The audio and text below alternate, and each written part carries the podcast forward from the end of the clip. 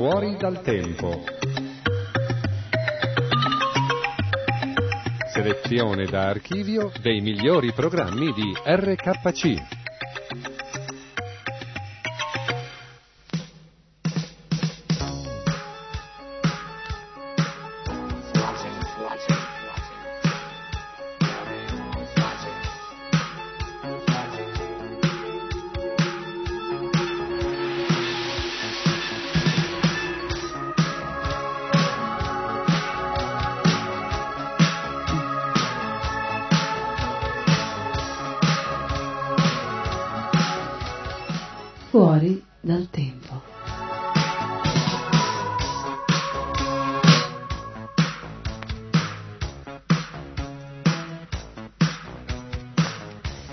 Sì, cari amici, eccoci di nuovo insieme per ascoltare quest'altra selezione di programmi pescati qui dal nostro archivio. Eh, il nostro archivio ormai in questi anni è diventato veramente grande e tanti, tanti sono i programmi che eh, sono piaciuti molto al nostro pubblico di ascoltatori. E io veramente mi diverto, mi diverto nel uh, trovare, nel scegliere e nel riproporvi questi meravigliosi programmi perché è incredibile quanta sia la varietà, quante siano le possibilità per parlare di Krishna. A volte qualcuno ci dice ma come si fa a pensare sempre a Dio? Beh, direi che non c'è niente di più facile. Come dice Krishna nella Bhagavad Gita, eh, comincia una lunga descrizione per eh, tentare di far comprendere a quelli che l'hanno dimenticato come noi chi è lui e come vederlo. E una delle frasi fra tutte queste spiegazioni dice io sono il sapore dell'acqua. l'acqua è un elemento di cui eh, conosciamo bene eh, la natura, almeno in senso materiale, di cui il nostro corpo è composto per il 90%, di cui il nostro pianeta è anche composto per il 90%. Un elemento che, eh, che, con cui veniamo in contatto diverse volte al giorno e quindi eh, non c'è niente di più facile che ricordarsi di Krishna ogni volta che si vede l'acqua o che si gusta l'acqua sapete quell'acqua fresca di sorgente, che è vero, adesso andando avanti in Kali Yuga si trova sempre più con fatica questo, questo sapore puro dell'acqua. Però comunque l'acqua, questo elemento indispensabile, e il suo sapore è Krishna.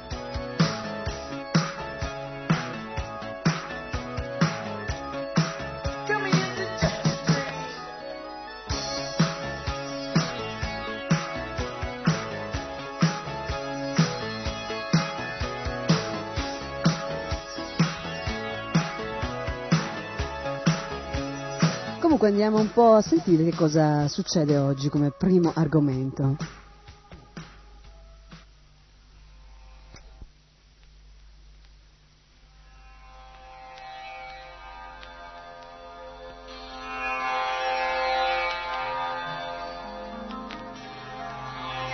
Allora vi do un'anteprima. Shivaya, Shivaya Namah Om Namah Shivaya, Shivaya Namah Om Namah Shivaya, Shivaya Namah Om Namah Shivaya, Shivaya Namah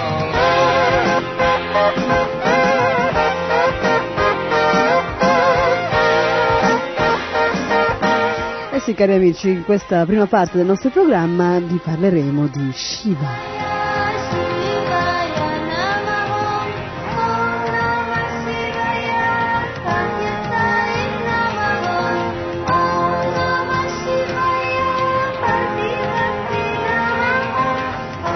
Shiva è un personaggio che è diventato famoso nei nostri giorni, anche dovuto ai diversi viaggi in India che molti, molti giovani fanno purtroppo non sempre con la precisa intenzione di eh, scoprire conoscere quello che è di più prezioso all'India, cioè la sua cultura spirituale.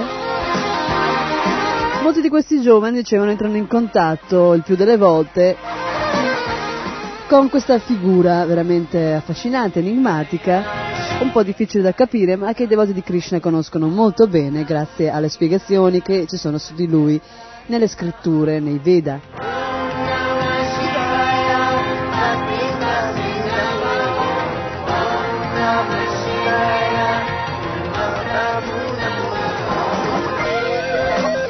Bene, allora per tutti quelli che vogliono saperne qualcosa di più su Shiva, rimanete all'ascolto.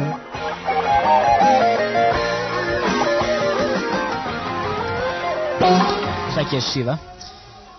Sì, Sicuramente Shiva, sì, no? eh insomma, Shiva è conosciuto, eh, anzi è forse il più famoso, eh? è il simbolo esattamente della, di quello che è l'incarnazione della, dell'ignoranza cosiddetta. Esatto. Però non è esattamente l'ignoranza. Lui non è Noi- ignorante. Esatto.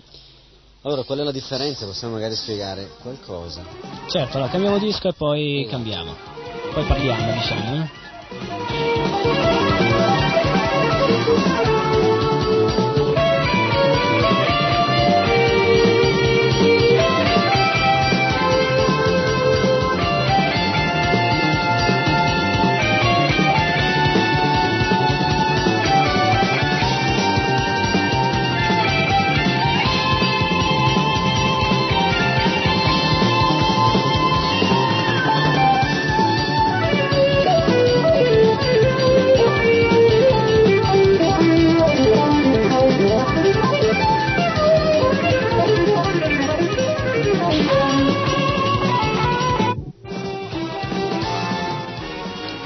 Allora, stiamo parlando appunto di questa cosmologia filosofica e, e rappresentativa, che poi non è tanto rappresentativa in quanto è reale, in quanto tutti i personaggi che sono descritti nei Veda non sono immaginari o non, o non si riferiscono soltanto a dei simbolismi, si prendono questi personaggi così mitici per eh, dire qualcosa, per far capire un qualcosa, ma non è esattamente così. mm?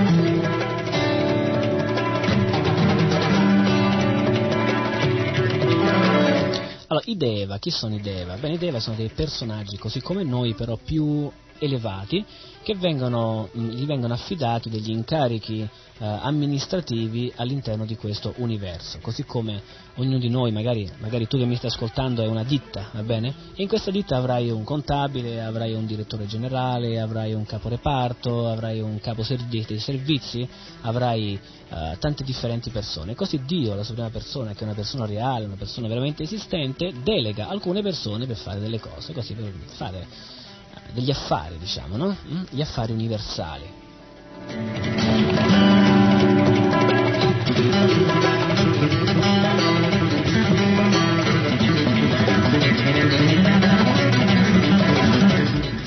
Bene, allora Shiva, Shiva è uno dei più grandi di questi Deva ed è, ed è una divinità in effetti nel senso che proviene direttamente da Krishna. Ah, nei Veda è detto che Krishna sta a Shiva così come il latte sta allo yogurt.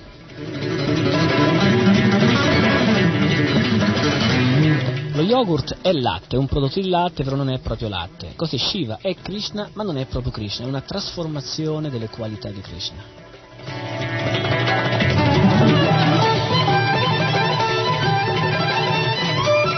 Allora, così come voi per esempio se dovete, non so, magari una descrizione eh, così un po' rude, però la facciamo lo stesso, se voi dovete toccare dei posti sporchi, de- per esempio la vostra, eh, come si chiama, il vostro WC, la vostra tazza del bagno, diciamo così, non eh, lo fate voi personalmente, ma cercate il più possibile di delegare altre persone. Così che questa natura materiale è un pochino una natura inferiore, mentre natura inferiore Krishna non la tocca mai.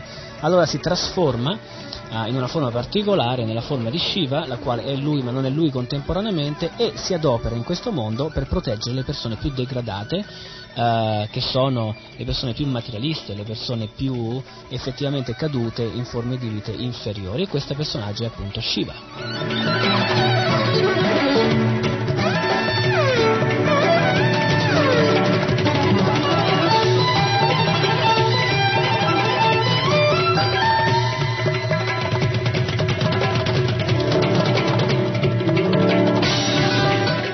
George Harrison ha una statua di Shiva nel suo bel giardino, bellissimo giardino. Ora, volete, se voi volete sapere un particolare, eh, vediamo un pochino chi lo sa.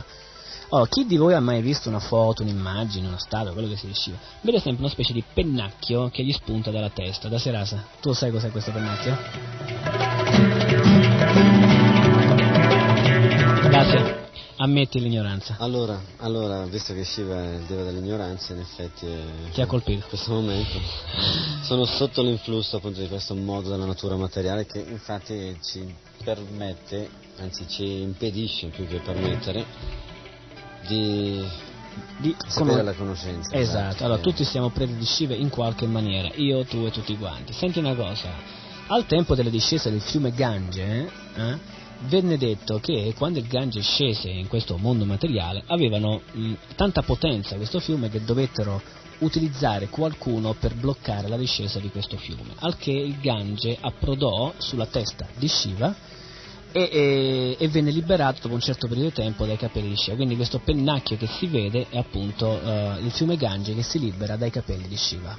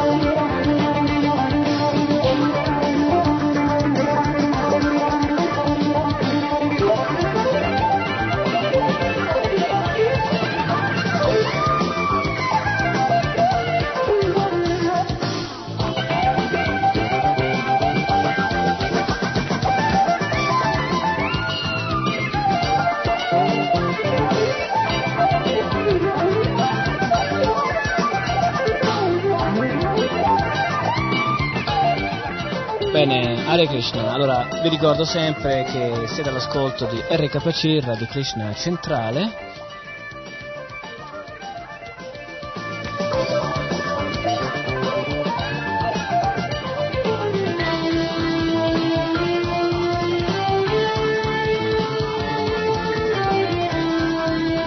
Abbiamo brevemente accennato alla storia e all'essenza di Shiva come personaggio, come essere celeste, come un qualcuno che ha delle responsabilità amministrative all'interno di questo universo.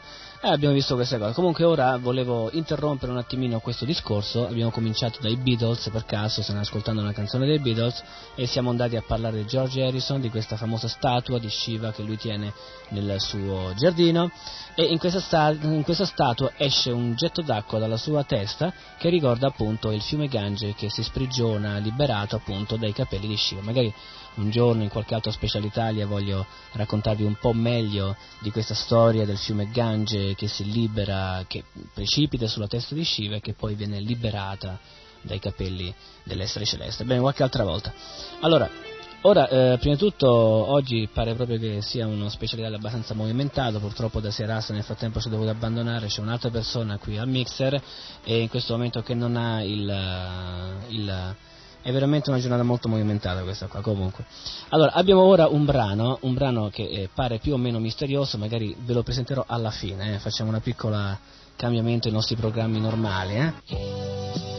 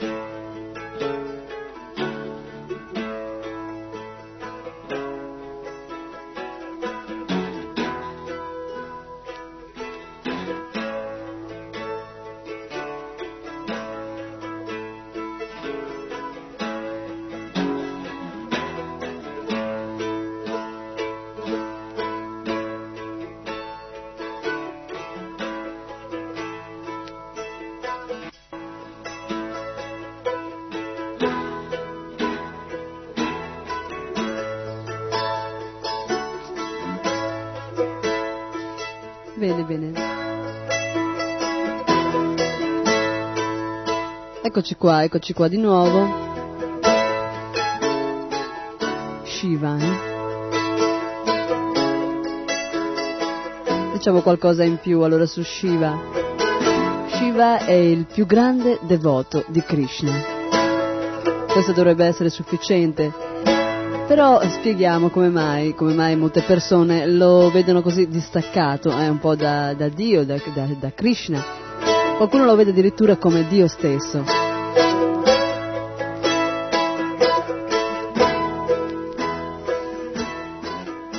Shiva appunto è l'incaricato eh, di portare avanti nella vita spirituale le persone che sono profondamente immerse mh, mm, principalmente nel guna dell'ignoranza. Guna significa corda ed è uno dei tre modi della natura materiale principali, virtù, passione e ignoranza. Una persona profondamente immersa nell'ignoranza è quella persona che eh, si dedica agli intossicanti, ad esempio, all'attività sessuale sfrenata senza nessun controllo, al mangiare carne,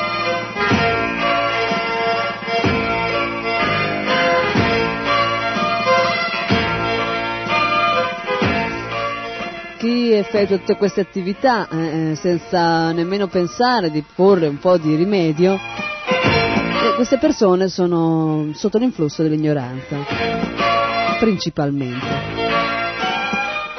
Qualcuno potrebbe dire, ma allora eh, siamo tutti sotto l'influsso dell'ignoranza in questa nostra società. Beh, carissimi amici, eh, questa è la triste notizia, è proprio così tutti quanti veniamo appunto da questa situazione spiacevole, tutti quanti siamo mangiatori di carne. Purtroppo la nostra società attuale non ci dà nessuna istruzione su come eh, elevarci, modo, se non altro, al piano della virtù. Comunque, comunque c'è un modo, eh, c'è un modo. Shiva, ad esempio, eh, si mh, mm, occupa delle persone che, nonostante questa situazione bassa, eh, vogliono così salire molto molto gradualmente e pur facendo, pur continuando a fare queste attività, così le offrono a lui. Per questo tanto tanto successo di Shiva, perché? Perché Shiva appunto viene associato spesso e volentieri con gli intossicanti e purtroppo sappiamo che questa, questa piaga cosiddetta della nostra società è, è veramente grande, è diffusa ai giorni, ai giorni nostri, molti giovani prendono intossicanti Perciò Shiva è identificato appunto con questo aspetto anche e soprattutto. Ma noi sappiamo che non è così, eh, Shiva non perde occasione poi eh, di ricordare a un suo devoto, se è veramente un suo sincero devoto, che lo scopo ultimo della vita non è assolutamente né quello di prendere intossicanti, niente di tutto questo, ma è eh, tornare a casa. Da Krishna Dio, la persona suprema, E certamente queste persone che avvicinano Shiva prima o poi arriveranno a conoscere Krishna.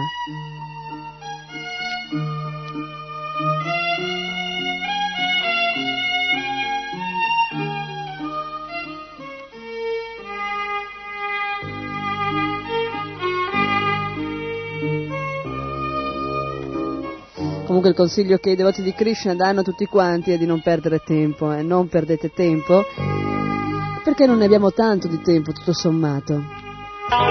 E visto che è possibile, eh, non è impossibile, è possibile veramente interrompere di tronco, di botto e tutte queste cattive abitudini, non succede niente, non si muore, basta desiderarlo, non, non si sta male, niente, semplicemente adottando la coscienza di Krishna una persona può lasciare tutte le cattive abitudini ed essere, diventare così da un giorno all'altro veramente molto molto felice.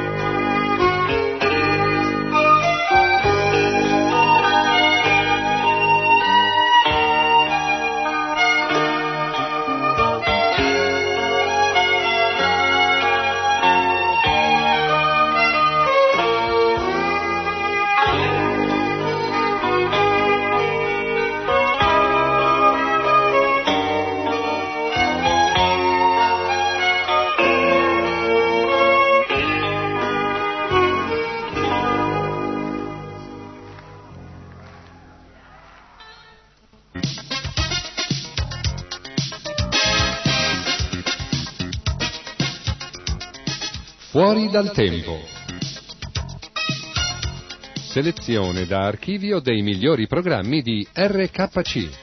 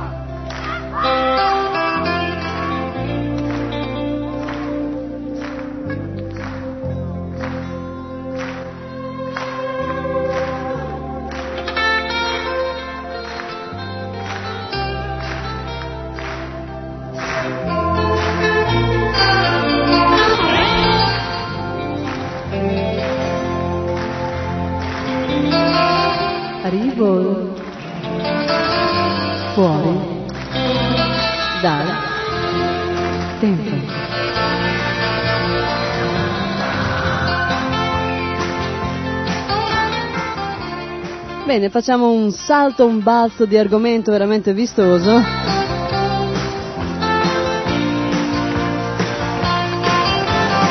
Dall'Oriente all'Occidente tutto appartiene a Krishna, non c'è problema. Krishna è dovunque, non c'è argomento che sia lontano da Krishna, ricordiamolo sempre.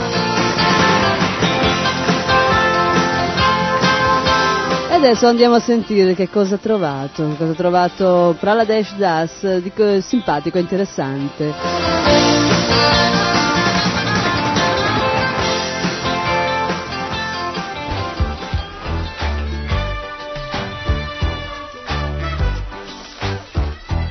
Ah, qui in un giornale settimanale ho trovato un articoletto molto simpatico, divertente, insomma, no? cioè, mh, mm, così allegro, ecco. Si intitola Stil Novo, mh, mm, ovvero sacchi, catene, vernici per una sera all'ultimo grido.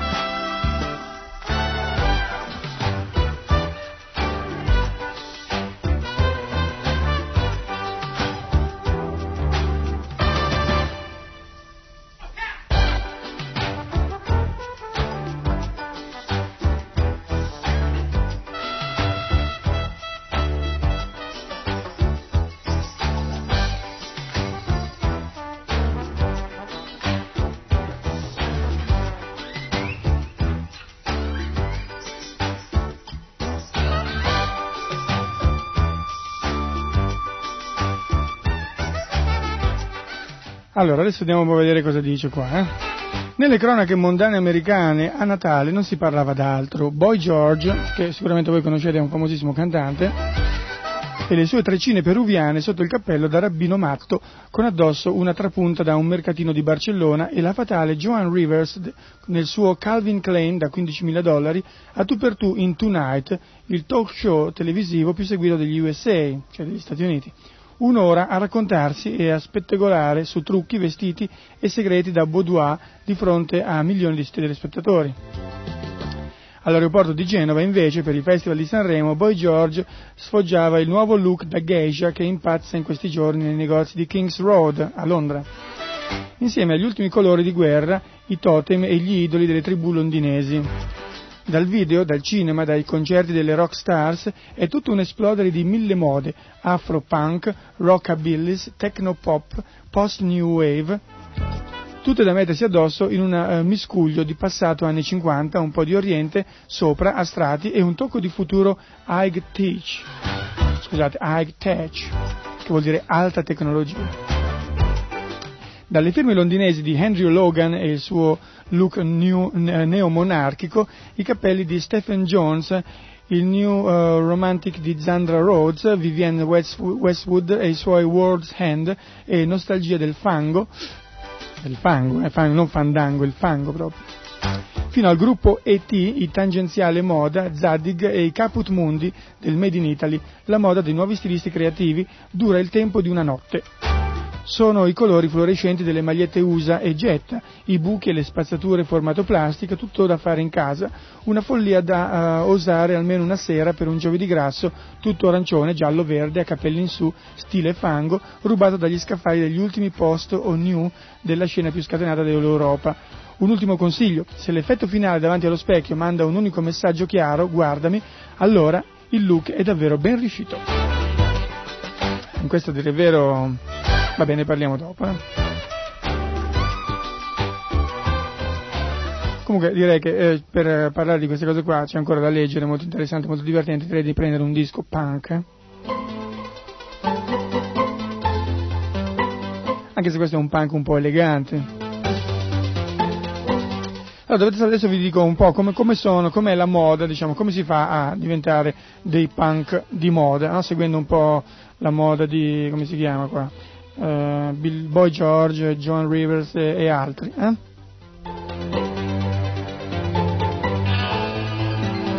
Allora, vediamo un po' l'abbigliamento, il vestito. Il vestito è un ammasso di tessuto, possibilmente morbido, flanellina oppure eh, maglina di lana lenta, tagliato a pannelli rettangolari tre pannelli di un metro per due, cioè un metro e mezzo per due, sovrapposti e cuciti insieme a, a un angolo oppure a un lato, lasciati cadere addosso così come viene, trattenuti solo da un nastro oppure da uno straccio della stessa stoffa arrotolato in vita. La giacca, eh, la giacca deve essere tre misure oversize, vuol dire tre misure sopra la tua misura normale presa alle bancarelle delle pulci, mercatini delle pulci, possibilmente sfoderata, cioè senza fodera, da arrotolare eh, sopra il gomito, no? quindi pensate le maniche sfoderate vengono arrotolate sopra il gomito. Se è bianca va spruzzata a righe fantasia, con colori liquidi della ditta Deca Permanent, più uno spruzzatore a bolla che si prende nelle migliori cartolerie.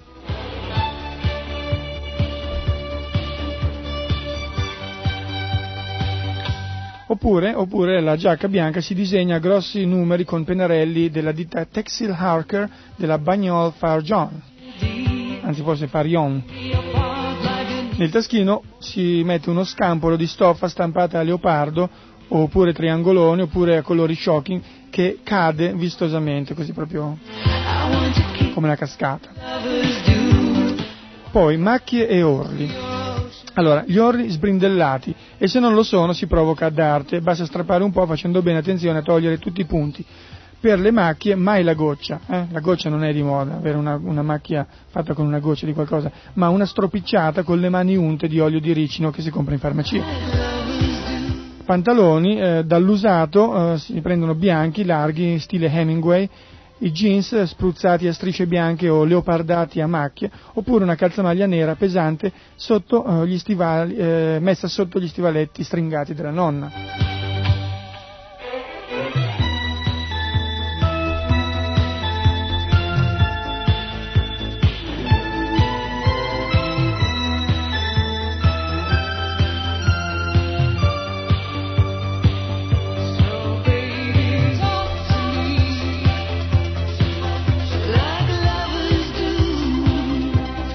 Qui dice parlami, parla, adesso io dico, io dico bene come si fa. Eh? Allora, siamo arrivati a, dunque, pantaloni, no, li ho già letti, scarpe, vero modello della US Army, nero a punta, dipinto a macchie, quindi spray a volontà. I colori si possono prendere quelli della ditta Marabu Bontlac. Le t-shirt, vale a dire, sapete cosa sono le t-shirt? Sono le magliette, le canottiere, no? Allora, canotte estive a rete, mezze maniche, buchi rotondi tutti concentrati sulla, su una spalla e qualche buchino di richiamo qua e là. Canotta canotta, tinta, con, eh, tinta in un bagno fluorescente, verde pisello, rosa shocking, giallo arancio. Maglietta o felpativa video mh, mm, disegnata ad arte a pennarello. Eh, pennarelli si possono usare quelli della Textile Marker e i colori fluorescenti si possono usare quelli della ditta Academy eh, disegnata appunto ad arte su scene e insegna al neon da Broadway, Casino di Las Vegas oppure lupi manari alla Michael Jackson. Gli accessori, allora tappi da bibite al posto dei bottoni, Coca-Cola, Fanta, birra, va tutto bene. Bracciali, collarini per cani, tanti, 7-8 per braccio, oppure cinghie di trasmissione in caucciù che si prendono da un meccanico. Le calze nere a rete, sforbiciate, a buchi a pois, eh, sforbiciate nel senso che si prendono delle forbici, delle forbicine da unghie e prima di infilarsi queste calze bisogna sforbiciarle un po' di qua e di là. Il cappello, il cappello, la vera moda è il fez, no? fez alla Stephen Jones. Basta un cestino di paglia cilindrico tagliato a 10 cm dalla base su cui eh, spillare delle piume in merceria, si prendono le piume, con dei bottoni a quattro buchi, un tubicino di plastica trasparente dall'idraulico si prende, piegato a ragno oppure a fiore che cade sull'occhio. Va bene anche un baschetto nero messo di traverso un cappello alla marinara oppure un polizio- da poliziotto. Allora, poi siamo arrivati alle cinte. Le cinte, ecco qui che partiamo eh, con le cinte. Cinte, allora ce ne vogliono due grosse, nere, messe a tracolla, l'una su ogni spalla. Oppure tre legate assieme in vita a cui appendere chiavi, catene, spille, lucchetti e ganci. La cravatta invece si fa con della carta da pacchi lucida laminata in oro, argento, verde o rossa ritagliata a triangolone. Chi preferisce la plastica la farà doppia in modo da metterci dentro un po' di spazzatura quotidiana, per esempio delle cicche di sigarette o anche cicche, cicche di cicche, no? proprio quelle che si masticano, biglietti della metropolitana, pezzetti di giornale. Fazzoletti devono essere coloratissimi, stile away, oppure a scritte nere e gialle con lo spray, allacciati alla casalinga con il nodo in testa. I guanti basta che siano di lana a cui si sfilaccia il bordo e si taglia via la parte delle dita. Questo proprio l'ho visto, io sono andato un giorno qui a Milano in un negozio, non mi ricordo per che cosa, e la commessa aveva dei guanti a cui mancavano le dita. No? E io lì per lì sono rimasto un pochino perplesso, però dopo mi è venuto in mente che questa era la moda. Gli orecchini eh, e anche gli anelli e si può usare per questi guarnizione dei rubinetti, anelli da vasca da bagno, bulloni esagonali, cianfrusaglie da motorino, catene da lavandino e accessori, pezzi di ruote e materiale automobilistico. Per il naso invece basta un cerchietto portachiavi leggermente allentato. Tutto questo si può prendere dal ferramento oppure da un meccanico per poche lire. Allora il trucco, qui andiamo sul trucco, qui è interessante anche il trucco. Dunque la faccia verde, collo blu, mani rosse, bastano tre, eh, due o tre panetti di pasta colorata, tipo quelle dei trucchi teatrali, da spalmare uniformemente su tutto. Si può usare per esempio il Punch Rock Cakes della Leichner che si trova nelle migliori profumerie. Il look da tribù metropolitana, su base totalmente bianca, accentuata da uno strato compatto di bortaco, si lavora con uno stick nero per disegnare un triangolo eh, continuo, notate bene, un triangolo continuo dal sopracciglio all'angolo interno dell'occhio il contorno delle labbra e una sfumatura obliqua sugli zigomi. Gli spazi si riempiono di colore, sempre con gli stick, rosso-viola sulla bocca, fucsia sulle guance, blu e rosso sulle palpebre e per questi colori si possono usare i colori indio indelebili della ditta Max Factor. Certamente che se sono indelebili veramente, non so, sarà poi un grosso problema, eh? perché poi come vedremo questi qui sono tutti i punk del sabato sera, insomma, no? Se, eh, del weekend. Boy George e Annie Lennox eh, ultima maniera, eh, cosa fanno? Di, eh, ci mettono due ore per prepararsi, eh, c'è un kit completo di pennelli di varie dimensioni e una fiala di beauté immediata, vale dire bellezza immediata, da stendere sulla pelle per preparare una base ben levicata.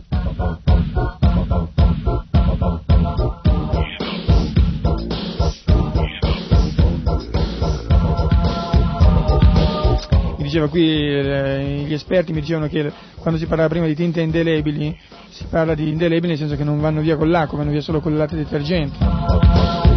Se uno non trova il latte detergente se lo tiene, insomma.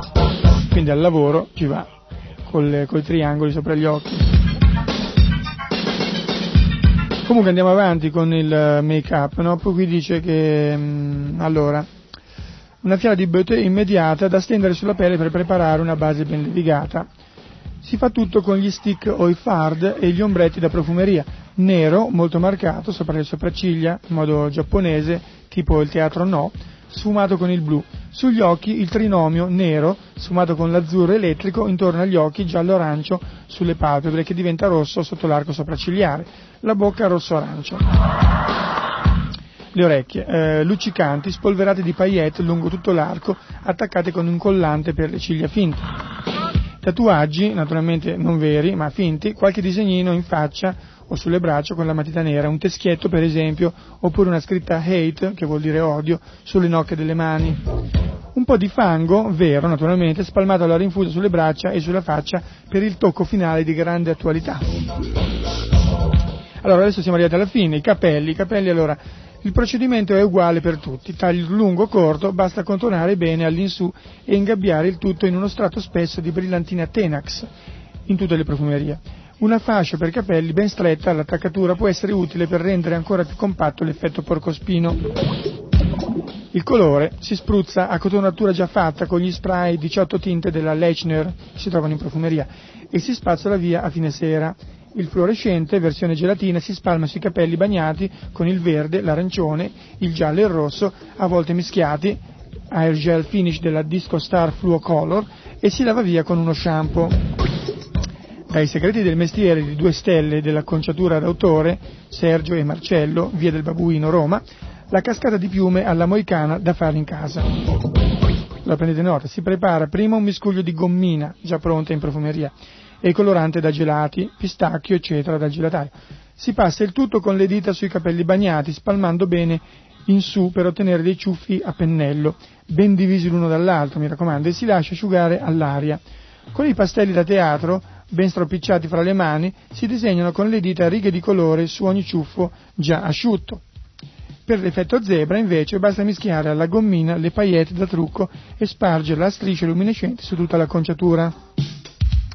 La testa alla Boy George si fa attorcigliando tante piccole ciocche di capelli a due fili, uno intorno all'altro, bagnati con una soluzione di acqua e zucchero e lasciati asciugare all'aria.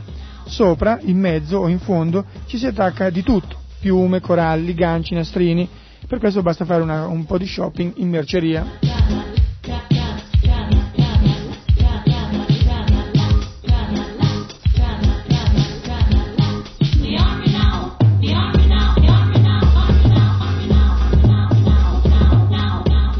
Allora, adesso eh, tra poco, eh, cioè, dopo questa descrizione accurata di come si fa a essere un punk alla moda, direi di mandare un bel brano musicale devozionale in modo da rinfrescarci un attimino, così dopo vediamo invece eh, diciamo, la versione originale di questo tipo di trucco un po', un po strana. Ecco, diciamo si parlava all'inizio di come i devoti di Krishna quando vengono visti per la prima volta dalla persona suscitano oh, così, di un po' di stupore, no? perché sono strani, così, no?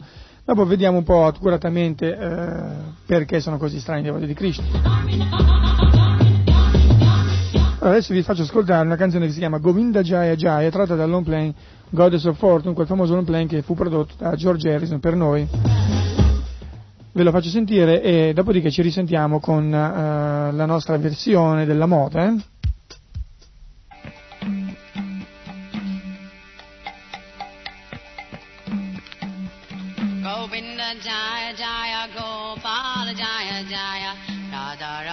Hari Govind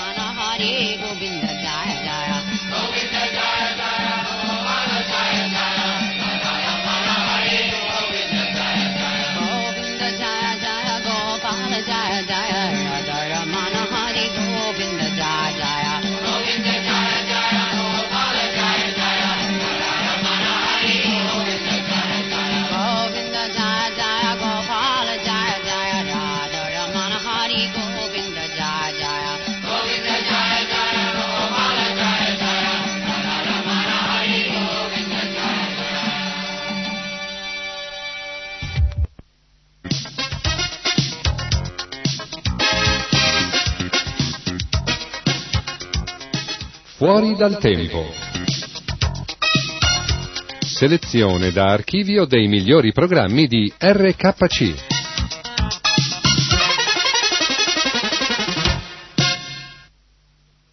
Allora, eccoci ancora qua, questa volta uh, dunque abbiamo parlato prima di com'è la moda attualmente, adesso vogliamo leggere invece com'è la moda attualmente nel senso di eternità, perché questa è una moda, lo dice il termine, una moda che passa, no? perché adesso i ragazzi i giovani d'oggi si vestono alla punk, in questi modi che avete sentito, eh, quelli sono i criteri di eleganza eh, di oggi, però in effetti anche oggi ci sono dei criteri di eleganza che in effetti però c'erano anche milioni di anni fa e ci saranno anche milioni di anni nel futuro sono i criteri di eleganza degli, dei devoti di Krishna. Ora, siccome sono uh, dei criteri di eleganza eterni, sono anche definiti da opere eterne, mentre invece questi criteri di eleganza qua sono definiti da opere temporanee, vale a dire, uh, vale a dire sono definiti da opere uh, come dei giornali, delle riviste, no? che vanno e vengono, ci sono e poi non ci sono più.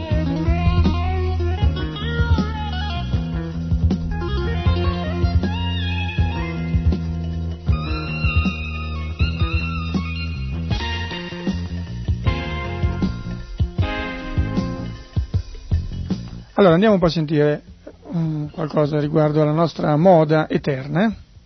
Allora, nel Padma Purana è spiegato come Vaishnava ornano il loro corpo di Tilak e di Tulasi Mala.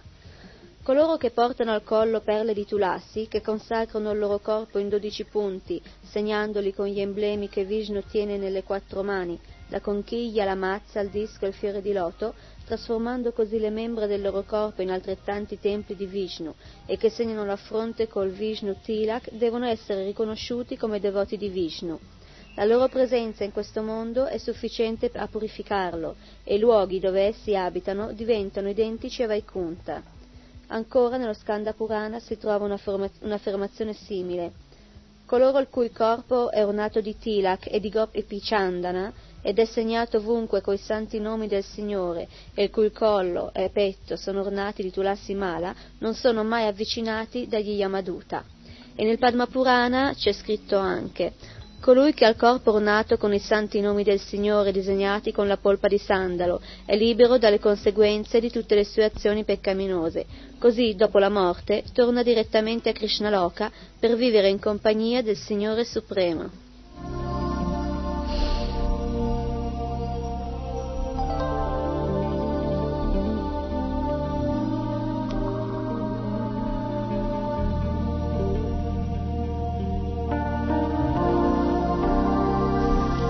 Qui è necessario un po' di spiegazione perché sennò i nostri ascoltatori dicono ma cosa hanno detto questi qua? Allora vediamo un po' che nella prima citazione del Padma Purana, eh, tra l'altro queste citazioni sono prese dal Nettare della Devozione, che è il secondo volume della serie I grandi classici dell'India, eh, edito dalle edizioni Bhaktivedanta, che voi potete trovare eh, da noi in qualunque momento.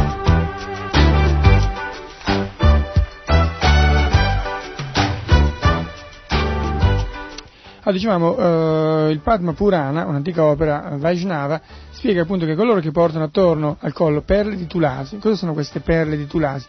Tulasi è una pianta sacra, Tulasi è una pianta sacra eh, a Krishna, a Dio, la persona suprema, è un devoto, una devota di Krishna che si manifesta nella forma di una pianta. Per cui quando questa pianta, eh, dopo che ha fatto il suo ciclo, muore, o meglio come diciamo noi, lascia il corpo, cioè quest'anima lascia il corpo di pianta, questa pianta che è considerata sacra viene utilizzata per farne delle collane, eh, cioè dei, dei, delle palline, delle, dei granelli che vengono usati per fare delle collane con le quali i devoti di Krishna si ornano. In questo modo, eh, avendo una... sentite il rumore della mia? Io ho anch'io la... sentite? Questa è la mia collana di perle di Tulasi, no? Io sono immaginava come tutti, come tutti immaginavano. E dicevo, questa, la presenza di questa collanina è praticamente come il supremo amuleto, no? nel senso che se all'istante della morte uno magari si dimentica di dire Hare Krishna perché, oppure non, non, può pronunciarlo perché non ha il tempo, che so io, solamente per il fatto che lui attorno al suo corpo ha questa collanina di perle di Tulasi, questo è veramente un grandissimo eh, aiuto per lui perché in effetti eh, è chiaramente un devoto. E tra l'altro poi il contatto con, questa, uh, con questo legno che eh, apparteneva a un puro devoto di eh, Krishna purifica a, sua volta la nostra esistenza e il nostro corpo. Allora, Questo è per quanto riguarda Tulasimala e poi dice che eh, i devoti di Krishna consacrano il loro corpo in 12 punti segnandoli con gli emblemi di Vishnu, ehm, Vishnu cioè il Tilak, questo è il Tilak, segnano la fronte col Vishnu Tilak, quale Vishnu Tilak poi è spiegato viene fatto con il Gopi Chandana. Queste parole qua magari voi vi lasciano un po' perplessi. Ah, dovete sapere che il Tilak è un segno che si fa eh, sulla fronte e in altre eh, 12 parti del corpo, 11 parti del corpo, scusate, ed è un, un, segno abbastanza particolare, è come se fosse una specie di U con le, le due braccia della U molto allungate e si fa sulla fronte, no? Proprio al centro della fronte, con la base della U eh, diciamo alla radice del naso e eh, sopra il naso invece si fa una specie di mh, goccia, cioè un disegno che ha una specie di forma di goccia oppure potremmo dire di foglia, eh, rivolte verso il basso, e questo è il Tilak Vaishnava. O poi naturalmente esistono varissimi tipi di tilak, tilak, se voi andate in India troverete Vaishnava che hanno eh, differenti tipi di tilak, grossi, piccoli, di vari colori anche, no? con gialli molto forti, accesi, oppure bianchi. Questo dipende naturalmente dalle varie correnti filosofiche che loro stanno seguendo, perché a seconda della corrente filosofica c'è un determinato tipo di tilak. Il tilak Vaishnava, così come lo facciamo noi, è il tilak comunque classico, eh, che è poi anche quello che aveva Sri Chaitanya Mahaprabhu, l'avatar, disceso 5500 anni fa in India, e anche Krishna, la persona suprema. Questo tilak con cosa si fa?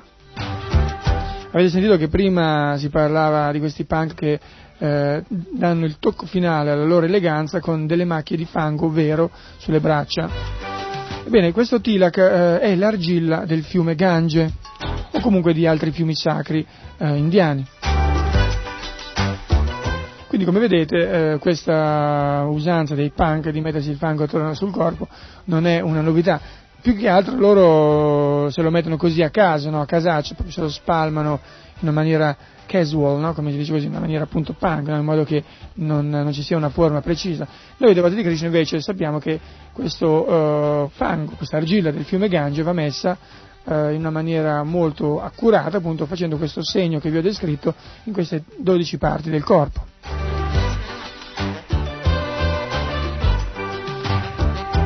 Questo è un simbolo di grande eleganza perché tra l'altro poi il eh, segno del tilak è una, una, grandissima protezione per tutti noi, tant'è vero che eh, protegge proprio il corpo da qualunque tipo di eh, nemico, da qualunque tipo di eh, problema.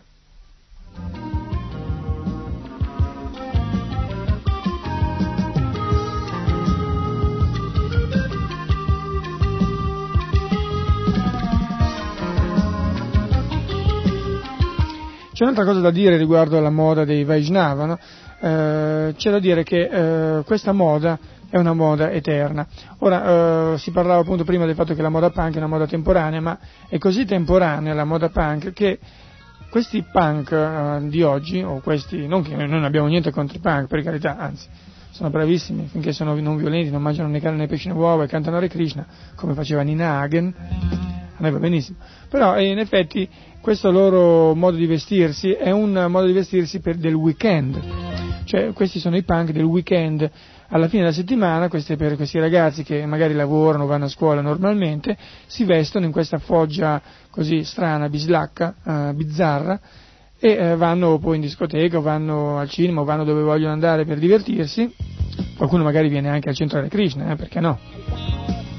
A prendere prasada, va benissimo. Anzi, forse è la cosa migliore che potrebbero fare. Però poi quando arriva la domenica sera, una bella lavata, eh, una bella sciacquata con l'acqua, un bello shampoo, eh, e poi tutto ritorna normale. Infatti vi ricordate quando leggevamo eh, l'articolo prima si parlava di colori per capelli che eh, venivano via con un colpo di spazzola oppure con uno shampoo. Cioè, vale a dire che la gente oggi si veste in una maniera così bizzarra e strana, ma però lo fa solamente al fine settimana, durante la settimana si veste più o meno normale.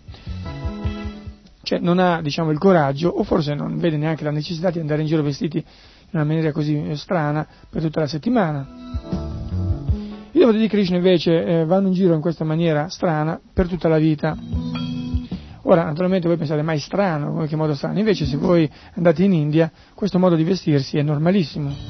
Anzi, vi posso dire, io sono stato in India recentemente, che quando i devoti di Krishna passano in India, ce ne sono anche di indiani, ce ne sono tanti, no? generalmente la gente, eh, quando li vede passare per la strada, fa loro un cenno di saluto e eh, li tratta come se fossero delle grandi personalità. Infatti eh, il devoto eh, di Krishna si veste come in India è vestito ciò che si chiama il sadhu, ovvero sia una persona santa, una persona che è dedita alla vita spirituale e quindi una persona che viene immediatamente riconosciuta come una persona degna di rispetto. Per questa ragione quando voi magari vi trovate in India vestiti da devoti, camminate per le strade, capita appunto che la gente vi saluti, vi dica Krishna. Addirittura mi ricordo che quando noi eravamo in aereo eh, verso l'India eh, c'era una, un signore indiano che aveva un bambino con sé, eh, suo figlio, e questo signore evidentemente vedeva in così bene, eh, in così buona luce i devoti di Krishna, malgrado appunto abbiano questo abbigliamento strano a volte, cioè a volte all'occhio di qualcuno, ebbene questo signore pensava che eh, i devoti evidentemente erano così tanto degni di rispetto che prese il suo bambino in braccio e venne lì eh, nel, nei sedili dove, si, ricordo c'erano i sedili dove c'erano seduti i devoti di Krishna e, eh, disse appunto a suo figlio di fare gli omaggi, cioè di eh, rendere omaggi ai devoti di Krishna. Questo perché eh, evidentemente nella sua cultura i devoti di Krishna, o perlomeno i Vaishnava o i sadhu, coloro che si dedicano alla vita spirituale, sono degni eh, di tutto rispetto e non sono assolutamente bizzarri. Allora noi consigliamo ai nostri amici punk che se vogliono veramente essere proprio alla moda, una moda proprio la più in che ci sia, perché questa è la moda che è in tutti i tre mondi, in tutti gli universi, persino nel mondo spirituale, allora noi consigliamo loro di darsi un bel taglio, se sono maschi, un bel taglio di capelli, che però non credo che lo faccia il signor Sergio, come si chiamava, di Via del Babuino a Roma, ma eh, lo facciamo noi nei nostri centri di predica eh, o nei nostri templi, un taglio che è proprio il taglio Vaishnava, vale a dire eh, una bella testa rapata a zero con un codino eh, di dietro. Se qualcuno ha problemi che non ha capelli, non si preoccupi perché dove eh, ci sono capelli, nella parte posteriore del cranio, gli facciamo un bel codino molta gente magari perde i capelli quando diventa anziano, no? gli rimangono però sempre un po' di capelli in fondo al collo, va bene anche lì. Poi per quanto riguarda invece eh, l'abbigliamento, l'abbigliamento allora, eh, sempre per gli uomini sto parlando, eh, i doti, il doti che è una, una stoffa lunga circa um, 4 metri, 4 metri, 4 metri e mezzo, alta 1,20 metro, e 20, viene eh, messa addosso ripiegandolo in una maniera un po' particolare in modo che così può sembrare come dei pantaloni molto larghi, no? però più larghi dello stile Hemingway che diceva l'articolo. Questo è proprio lo stile eh, indiano, cioè lo stile di quelli che eh, si vestono così cioè in India normalmente, cioè senza considerare quelli che si vestono in foggia occidentale, in India si vestivano così una volta e anche, anche oggi. Questo è appunto eh, il doti, eh, come camicia mettiamo una bella un bel kurta, un kurta che è una specie di, di casacca, no? o di t-shirt con le maniche lunghe, con i bottoni davanti, con delle tasche, molto bella, molto elegante. Ci sono modelli con il colletto alto, eh, tipo alla coreana, oppure modelli anche senza colletto, a seconda di quello che voi volete. Naturalmente questi vestiti possono essere di varie stoffe, no? per esempio noi comunemente usiamo il cotone, però c'è anche la seta, è naturalmente più elegante, e eh, ci sono anche eh, doti e curta di juta, no? la juta non la juta quella dei sacchi, cioè la stessa juta però raffinata, è una, una stoffa molto, mh, mm, diciamo, un bel, diciamo, una bella consistenza al tatto, no? e è molto morbida e tra l'altro cade molto bene questa stoffa, questa juta. E ehm, c'è da dire anche un'altra cosa, che eh, questi doti hanno tutte delle righe delle righe colorate, possono essere verdi, rosse, blu, eh, a volte anche gialle, a volte anche dei ricami d'oro, eccetera, beige, no? Naturalmente però non righe messe così eh, di traversi, eccetera, ma sono righe messe diciamo ai bordi, in modo che poi dopo, a seconda di come uno si mette il doti, perché poi ci sono anche vari modi, varie fogge per vestirsi con il doti, no? eh, fanno dei disegni eh, molto belli, molto attraenti. Per esempio uno può mettersi il doti alla, come nel Rajasthan, no? il Rajasthan nella zona dove c'è Vrindavana, nel luogo dove Krishna è apparso, che è il metodo classico di mettersi il doti eh, con cioè, diritto davanti, eccetera. Oppure uno può mettersi il doti alla bengalese, eh, che è invece un metodo un po' più diciamo un po' più um, elaborato, no? perché la, la, parte davanti del dodi viene piegata a zig zag in una certa maniera, per cui alla fine queste righe colorate formano proprio uno zig zag molto attraente. Come vedete ce n'è di moda Vaishnava, eh? Poi per quanto riguarda invece il fango sul corpo dei punk, noi usiamo appunto il tilak, questo simbolo che ho spiegato prima che viene fatto eh, in 12 parti del corpo. E tra l'altro c'è anche una procedura di un certo eh, riguardo perché quando si mette il tilak bisogna recitare dei mantra, vale a dire ci sono dei nomi, ad ogni tilak corrisponde un nome di Vishnu che va appunto recitato a voce alta. E quindi serve per eh, rendere, eh, cioè per permetterci a noi di ricordare in qualunque nostra attività appunto i nomi di Krishna. Per le donne invece eh, l'abbigliamento è col sari, no? il sari che è appunto questo lunghissimo pezzo di stoffa che è circa 6 metri, anche 7 metri a volte, sari che viene appunto messo attorno di seta generalmente, però c'è anche di cotone, secondo un po' delle attività che uno deve fare, naturalmente la seta per le grandi occasioni oppure il cotone per era così la giornata normale, no? per l'attività ordinaria della giornata, e eh, questi sari sono praticamente uno sempre diverso dall'altro, non è difficile trovare due sari uguali, sono colori molto belli, molto vistosi, sono disegni veramente elaborati, fiori, disegni di fantasia, eccetera. Sono anche sari ricamati, sono le, i sari per, gran, per le grandi occasioni fatti di seta molto pesante, ricamata con fili di oro, di argento di vari colori, naturalmente mi ricordo che mia moglie aveva un tempo fa aveva un sari color fucsia e eh, verde, pensate, verde con delle bordature fucsia e argento, come vede proprio alla moda.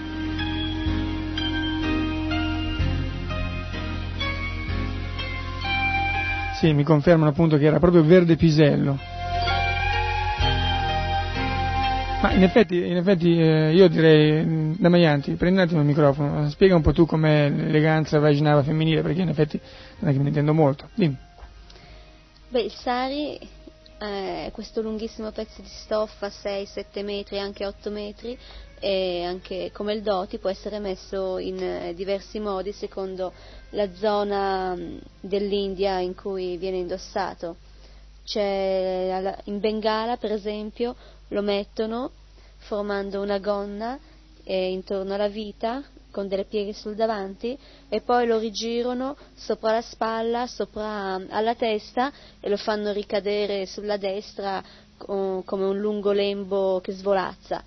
Mentre invece c'è un altro metodo eh, della zona del Rajasthan, eh, vicino a Delhi, che che è sempre messo intorno alla vita come una gonna con delle pieghe sul davanti, poi va però girato sotto la spalla, sotto all'ascella destra, sopra la spalla sinistra e poi intorno alle spalle, dietro, come una mantellina.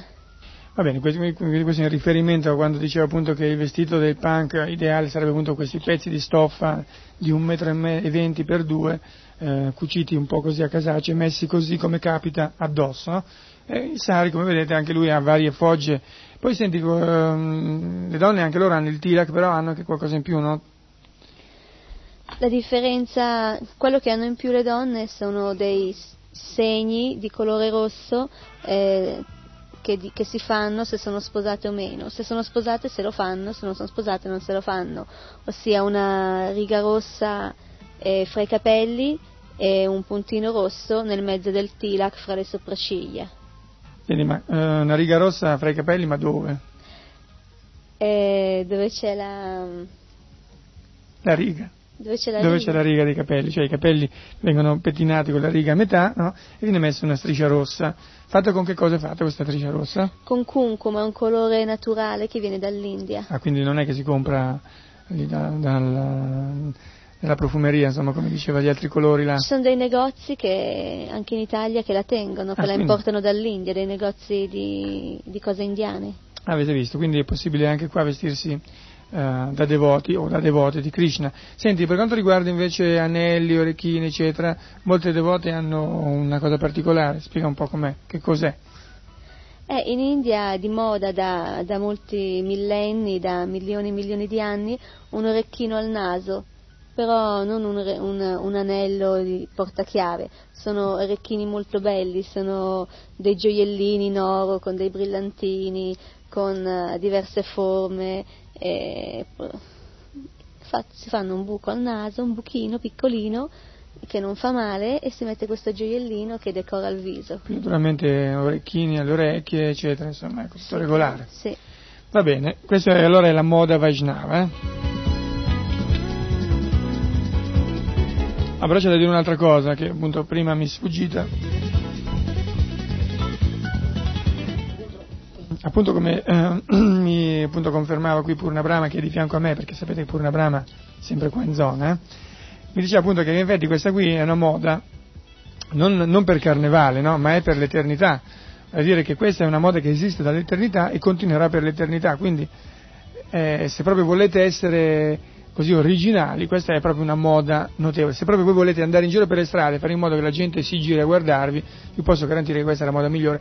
Tant'è vero che noi qui a Milano, quando andiamo in giro per le strade, persino i punk si girano a guardarci. Quindi abbiamo tenuto il successo pieno. Eh?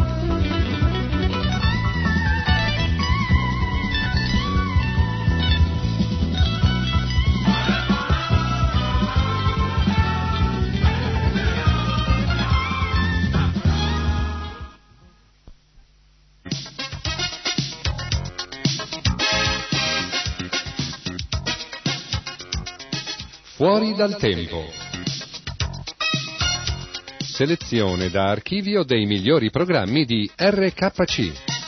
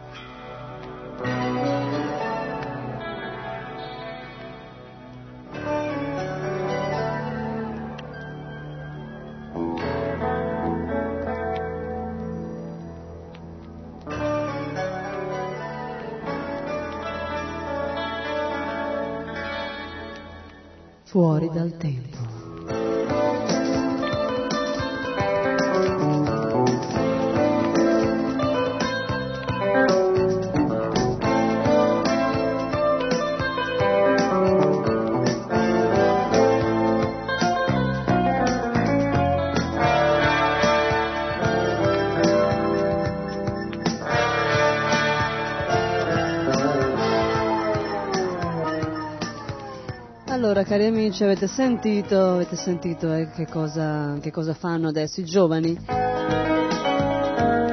E soprattutto, mi raccomando, eh, spero che avete sentito che cosa fanno i devoti di Krishna. Qualcuno si può chiedere ma che cosa ci importano e cosa fanno i devoti di Krishna? E invece sì, perché tutti quanti siamo devoti di Krishna, anche tu, anche tu, anche tu che stai ascoltando. Siete tutti devoti di Krishna, siamo tutti devoti di Krishna, Dio la persona suprema.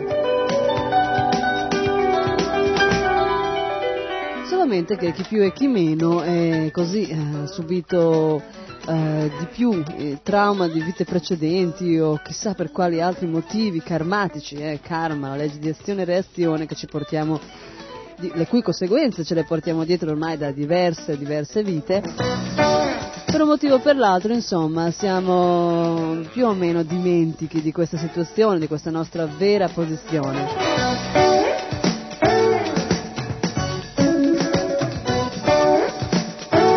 Però siamo tutti devoti di Krishna.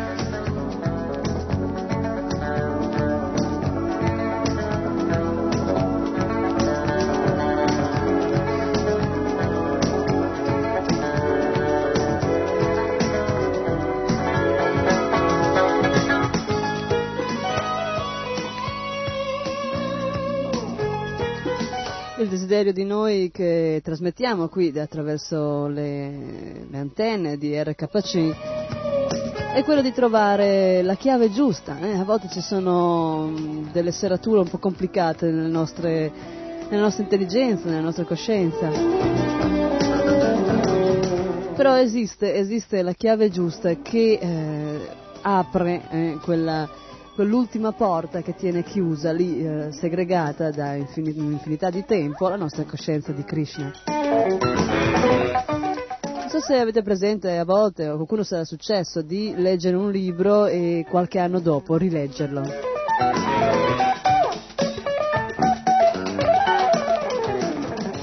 A volte, perché appunto sono cambiate le nostre abitudini, le nostre situazioni di vita, la nostra mentalità, la nostra coscienza, sembra completamente un altro libro.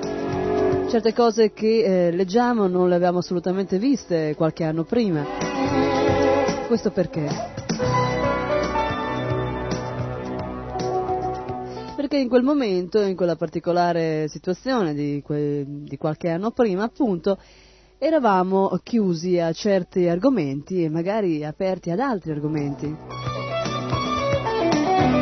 Dovuti a guna e karma, le influenze, varie influenze che ci condizionano in questo mondo materiale.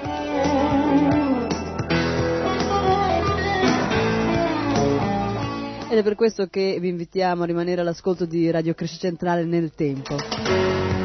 Perché? Perché magari eh, oggi così siete magari semplicemente attratti, che è già, è già molto buono da RKC, dalla coscienza di Krishna, ma può succedere che domani eh, con un argomento oppure con particolari parole messe disposte in un particolare modo, clac, eh, si apra ancora di più la vostra coscienza di Krishna e improvvisamente abbiate le cosiddette realizzazioni profonde.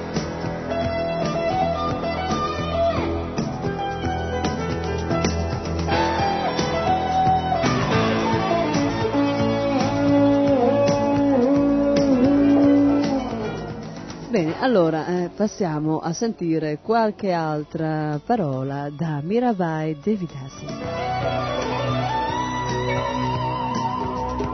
Abbiamo una società, viviamo adesso una società piena di confusioni, piena di frustrazioni. Ognuno pensa eh, che l'unica cosa che sarebbe importante sarebbe quella che lui a lei vuole e poi abbiamo anche naturalmente estinzione di noi, i nostri parenti, la nostra famiglia, ma in fin dei conti sono sempre interessi personali, interessi nostri.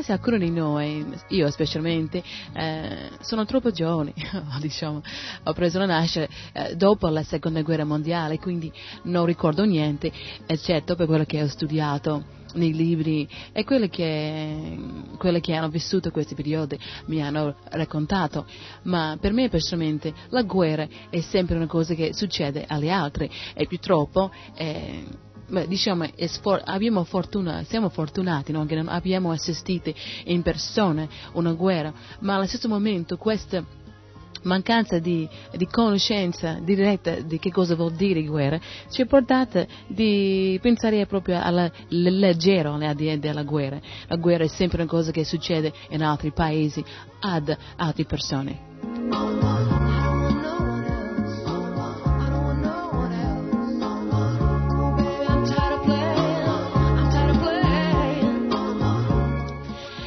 E per questo motivo la guerra non è proprio una realtà hm? per tante persone, ma per gli altri, altre parti del mondo, purtroppo la guerra è una, una realtà costante. Eh? Vivono questa eh, esperienza della guerra ogni giorno. Hm? Perché parliamo di questo?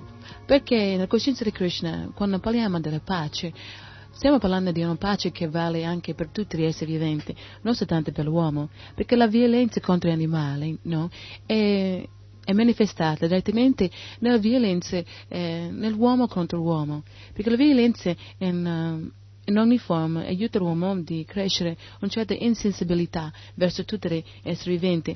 Questo non è soltanto animali, ma anche eh, attraverso l'uomo, altri uomini.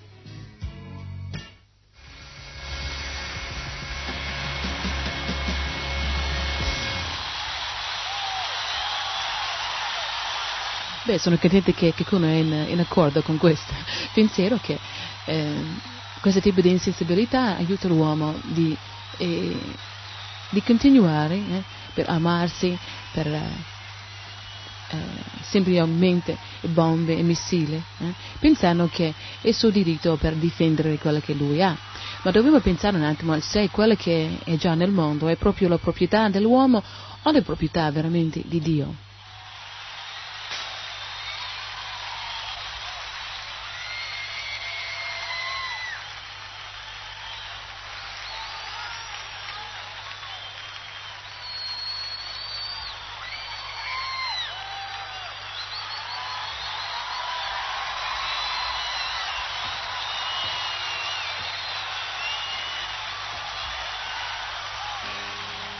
Una folla piena di entusiasmo stasera per, uh, per questo programma sulla pace, sulla guerra. Adesso ascoltiamo una canzone eh, intitolata La macellazione, che spiega in modo adeguato questo concetto, uh, concetto concezione della violenza contro gli uomini e contro gli animali.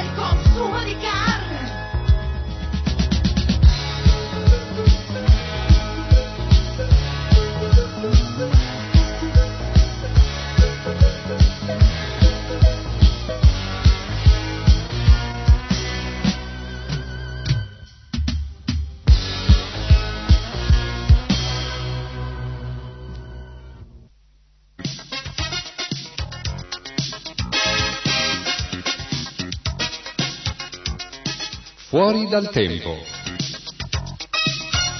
Selezione da archivio dei migliori programmi di RKC.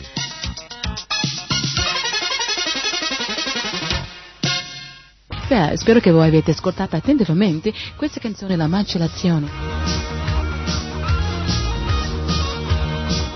Adesso vorrei che noi parliamo insieme un po' della pace e della guerra.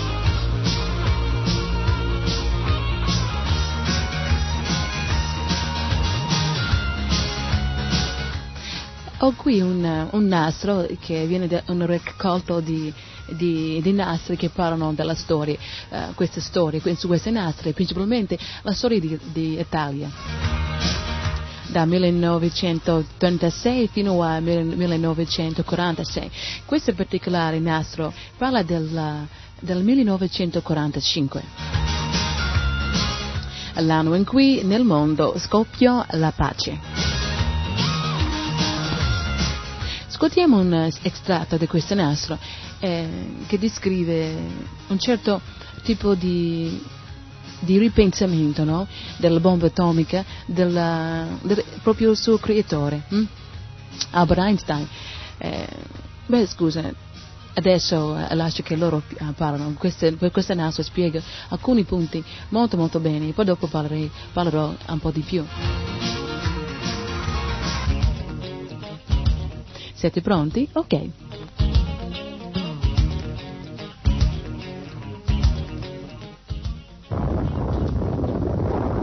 La bomba atomica di Hiroshima provoca 100.000 morti.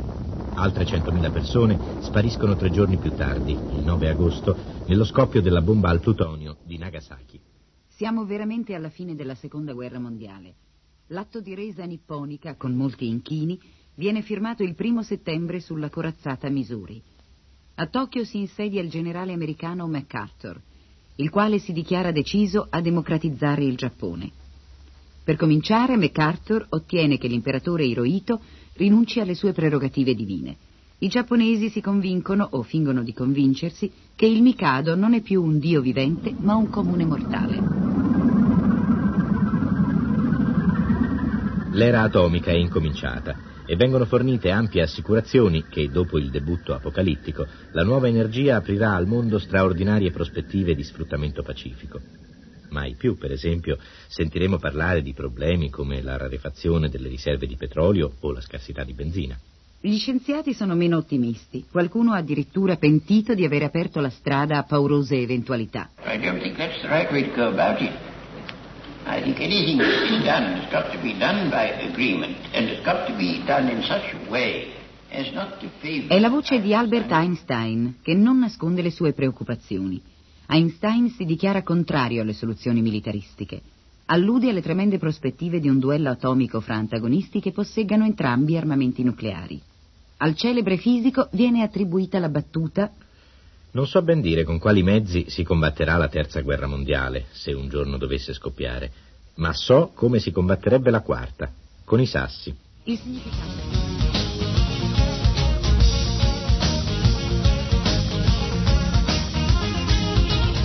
Carissimo Einstein, Albert, ben detto.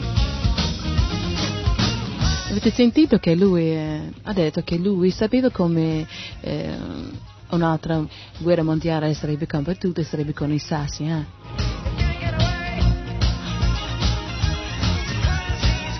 Sì, 1945, l'anno in cui nel mondo scoppiò la pace. Il paroso massacro della seconda guerra mondiale si concluse con un grande olocausto finale. Sì, carissimi amici, quella delle centinaia di migliaia di vittime delle bombe atomiche di Hiroshima e di Nagasaki.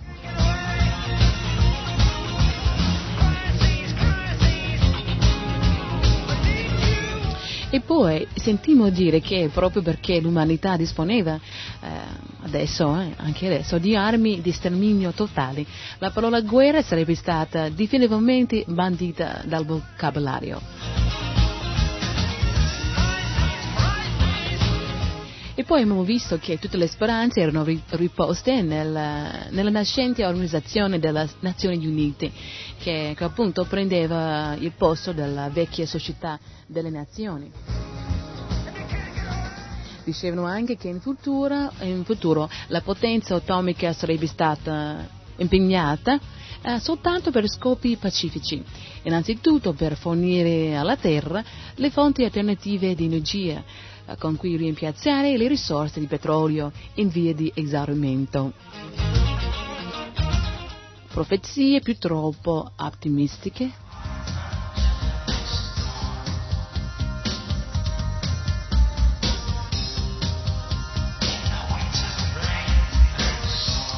Invece che la parola guerra è non è stata eh, definitivamente bandito, eh, bandita dal vocabolario, anzi adesso ho iniziato, da tanto tempo non direi iniziato, adesso continuo a dire una serie di piccole guerre con eh, i protagonisti eh, che cambiano ogni settimana. Ma sempre lo scopo è sempre lo stesso, di eh, prendere più potere, eh, controllare le risorse economiche di un paese o un altro.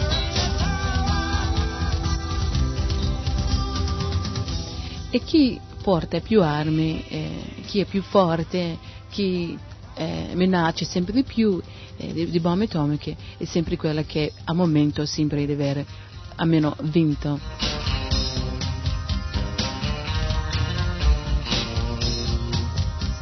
Abbiamo una situazione che è descritta da Srila uh, Prabhupada e fondatore del Movimento per Coscienza di Krishna in Occidente, una situazione in cui abbiamo due ladri eh, che stanno combattendo su un pezzo di pane rubato. La terra non appartiene all'uomo, la terra appartiene a Dio.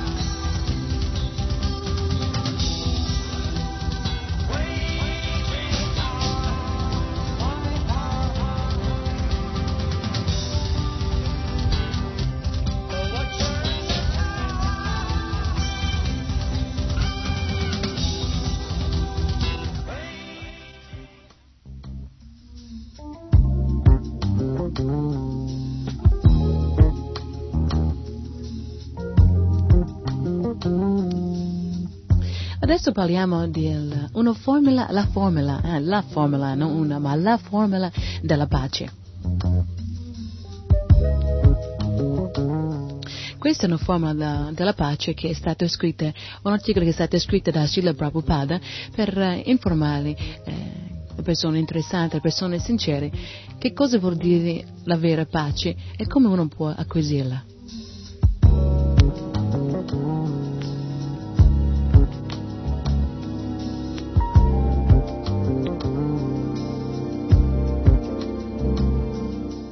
Iniziamo con uh, una frase che lui ha detto.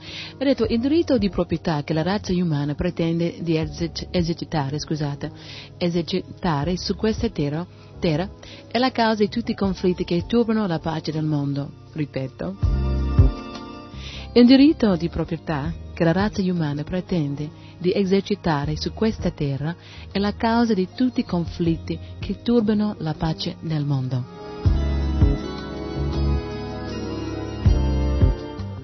In questo articolo Srila Prabhupada continua. Il grande errore della civiltà moderna è quello di permettere all'uomo di appropriarsi beni che appartengono ad altri come se fossero beni di sua proprietà e di turbare così l'ordine stabilito dalle leggi della natura.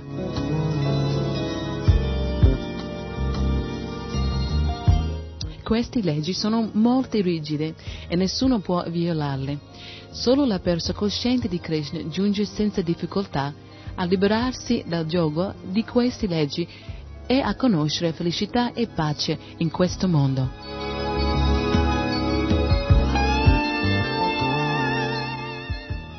Come le leggi e il Ministero della Giustizia proteggono lo Stato, così le leggi della natura proteggono l'universo, all'interno del quale la Terra è solo un minuscolo punto. La natura materiale è una delle energie di Dio, proprietario ultimo di tutto ciò che esiste. La terra dunque appartiene a Lui, ma gli esseri che la popolano, e in particolare gli uomini che si definiscono civili, condizionati come sono da false concezioni individuali e collettive, rivendicano un diritto di proprietà che spetta al Signore.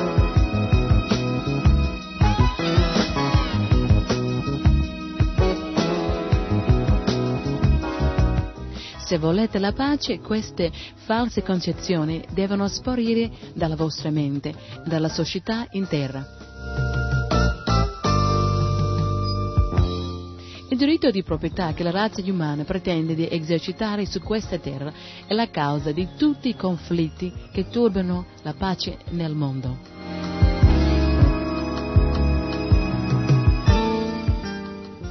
Sto leggendo, se voi avete appena uh, sincronizzato su queste stazioni, la formula della pace, scritta da Srila Prabhupada e dal fondatore Acharya Movimento per la Coscienza di Krishna in Occidente. Questa è una formula della pace vera. Srila Prabhupada continua. Individui insensati, cosiddetti civili, mirano a usurpare il diritto di proprietà di Dio perché si sono allontanati da Lui. Felicità e pace non possono regnare in questo mondo ateo. Scusate, lui dite che la felicità e pace non possono regnare in un mondo ateo. Sri Krishna dichiara nella Bhagavad Gita di essere il vero beneficiario di tutte le attività dell'uomo, il Signore sovrano di tutti gli universi, l'amico e il benefattore di tutti gli esseri. Il giorno in cui gli uomini del mondo intero comprenderanno, che in queste verità risiede la formula della pace, la pace regnerà sulla terra.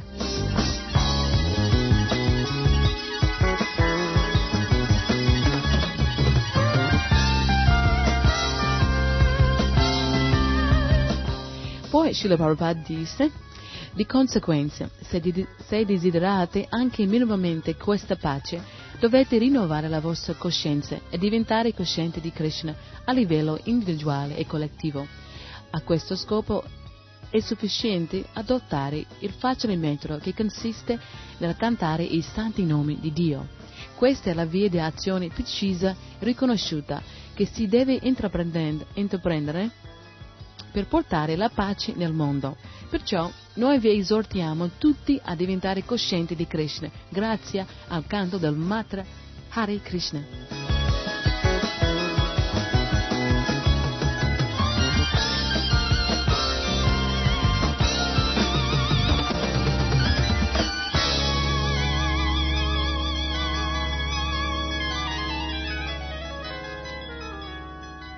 Il mantra Hare Krishna consiste di 16 parole molto facile. Hare Krishna, Hare Krishna, Krishna Krishna, Hare Hare, Hare Rama, Hare Rama, Rama Rama, Hare Hare. Pratico, facile e sublime. Questo metodo fu introdotto in India circa 480 anni fa da Sri Chaitanya ed è ora offerto all'Occidente.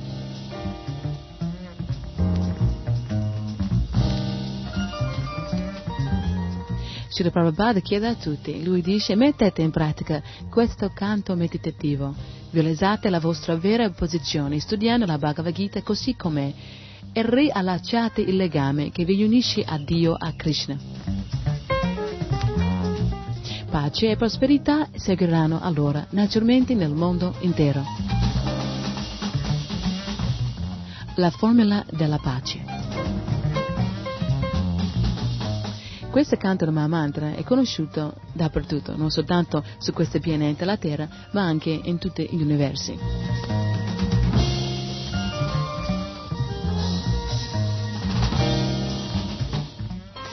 I libri che parlano di questa conoscenza, anche essi sono conosciuti dappertutto.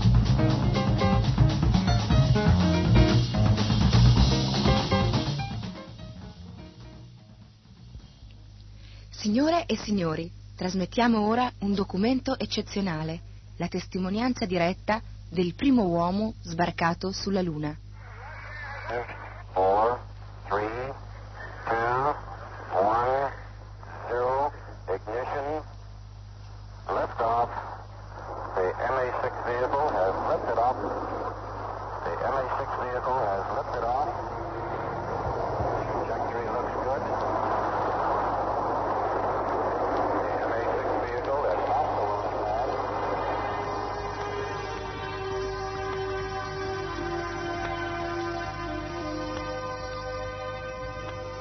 Sono arrivato sulla Luna. Mi sento bene.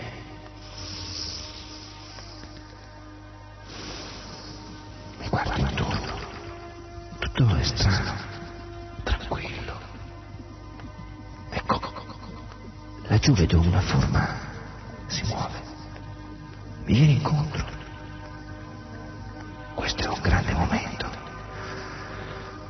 Sto incontrando un lunare. È un momento storico. Si avvicina. Mi guarda. È luminoso. Vestito di arancione. Ecco ci siamo. Stabilito contatto. Questo è per lei. Contiene una filosofia conosciuta su tutti i pianeti. È il libro di Krishna, la persona suprema. Porta questo libro sul tuo pianeta e sii felice.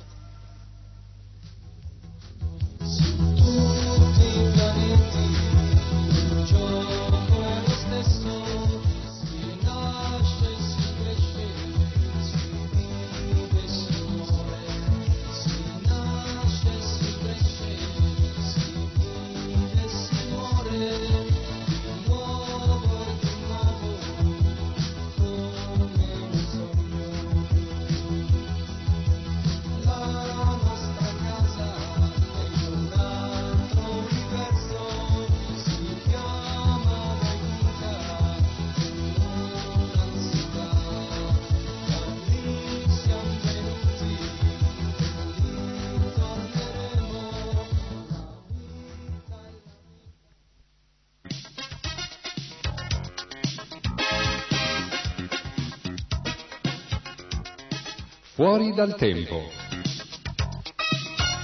Selezione da archivio dei migliori programmi di RKC.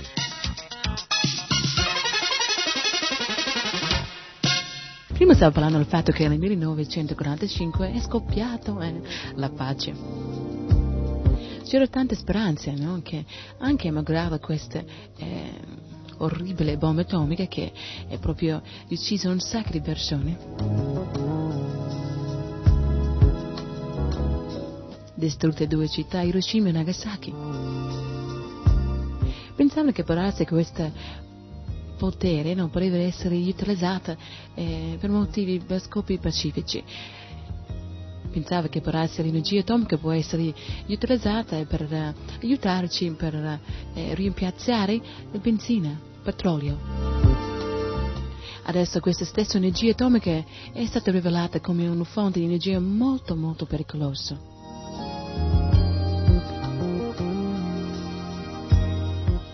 Scienziati hm, fanno tante promesse, ma se, se, vediamo bene, le loro intenzioni per lavorarsi sono eh, buone, ma i fatti parlano eh, più chiari. Scoppiano e inventano cose che fanno più male che bene. Ma parliamo di quella un po' più tardi. Adesso ascoltiamo un'altra canzone intitolata Una mente tranquilla, A Peaceful Mind. Perché veramente non possiamo parlare della pace e della tranquillità nel mondo se non iniziamo di pacificare, tranquillizzare la nostra propria vita. La società è fatta di individui e noi siamo questi individui. Possiamo cominciare con eh, la ricerca, la ricerca di avere una mente tranquilla. Questa canzone è cantata dal Murari Band, è cantata in inglese, quindi vorrei prendere questa opportunità di tradurre il testo. Così potete capire e anche apprezzare questa bellissima canzone.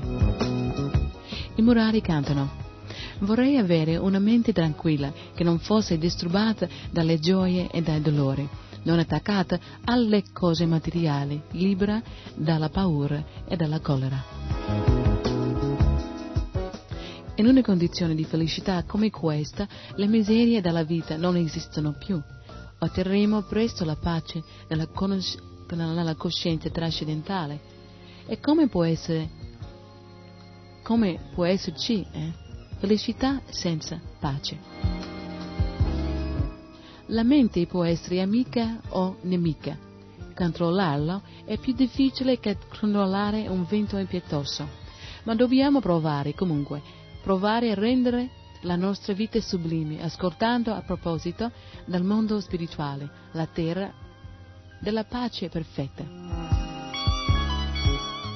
e come potrebbe esserci felicità senza pace.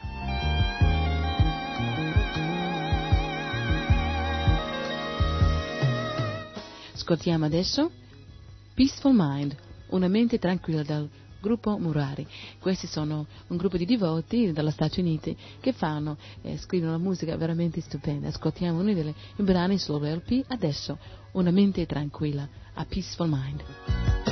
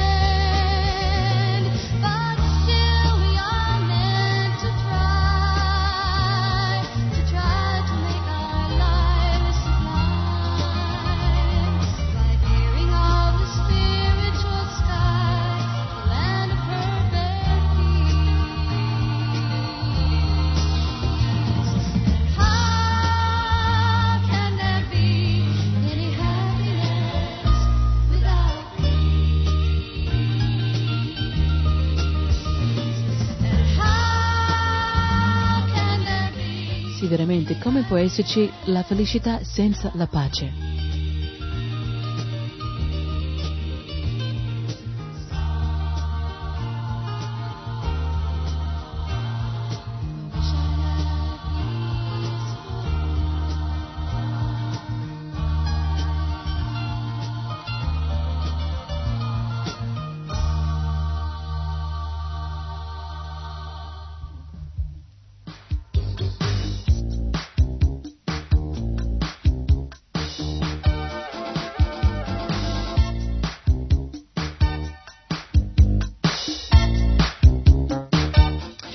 Beat goes on, qui RKC. Il ritmo continua. Sì, dobbiamo pensare come può esserci la felicità senza la pace. Dobbiamo cominciare con noi. Spesso noi siamo schiave della nostra mente. Come lei dice in questa canzone, la mente può essere nostra- la nostra migliore amica o la nostra peggiore nemica.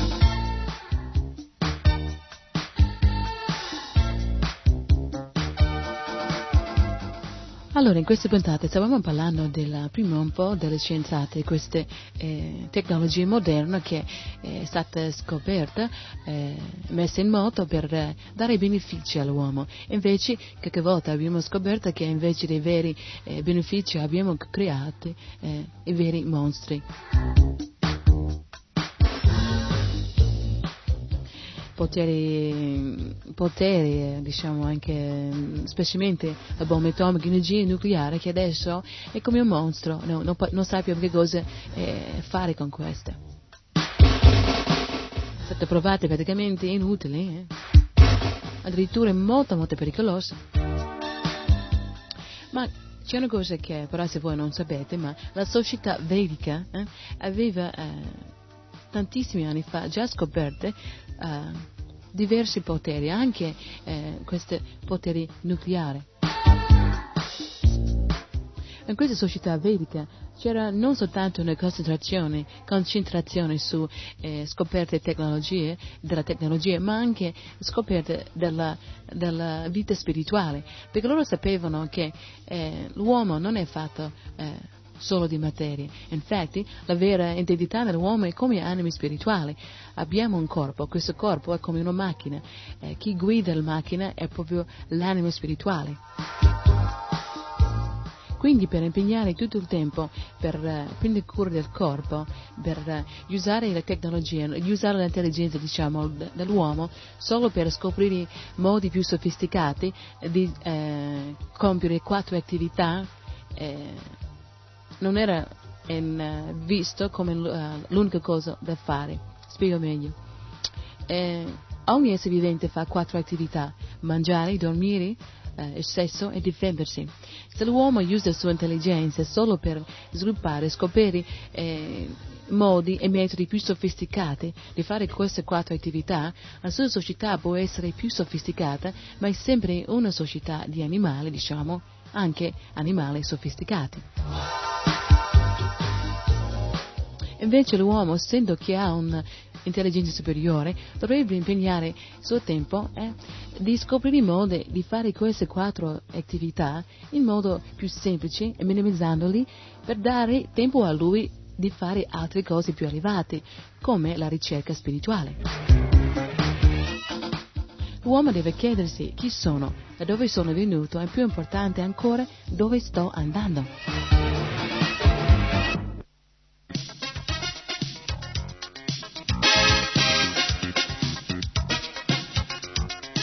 Fuori dal tempo. Selezione da archivio dei migliori programmi di RKC.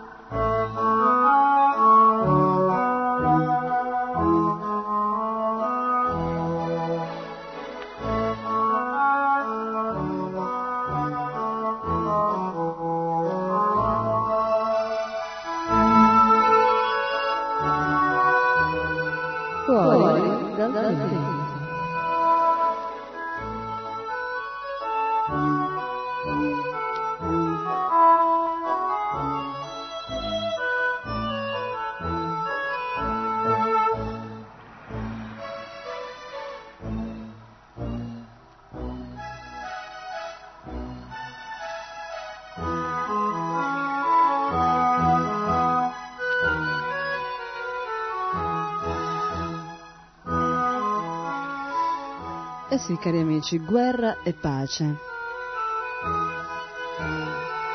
Questo mondo in cui viviamo è il mondo della dualità, caldo, freddo, luce, buio, maschile, femminile. E perché no, bene e male, guerra e pace.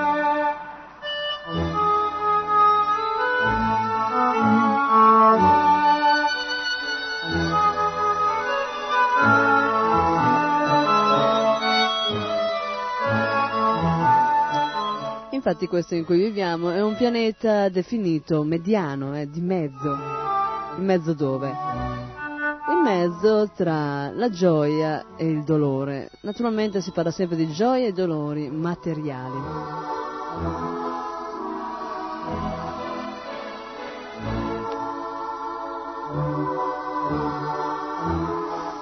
Esistono tre emisferi materiali, superiore, mediano e inferiore.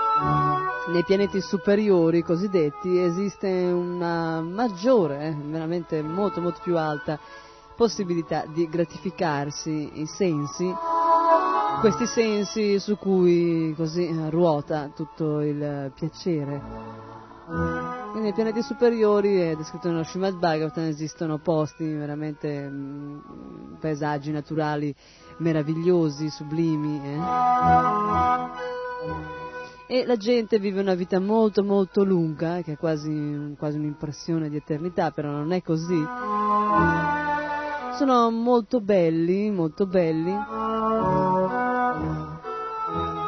Insomma possono godere eh, del piacere tratti dai sensi che hanno eh, nei loro corpi per a lungo tempo e mm, così in modo molto molto alto. eh. Esistono anche pianeti inferiori in cui invece eh, il piacere è piuttosto raro, mentre noi siamo su questo pianeta di mezzo dove gioie e dolori materiali si alternano. E c'è qualcuno anche che eh, ha più dolore che gioia, mentre magari qualcuno ha più gioia che dolore, dipende dalle varie così, eh, eh, percentuali del- dei vari guna, dei tre guna. Naturalmente nei pianeti superiori il guna che prevale è la virtù, il guna della virtù. E anche qui sul nostro pianeta se qualcuno eh, nella sua vita, in questo intreccio di questi tre guna, prevale il guna della virtù, senz'altro sarà più felice.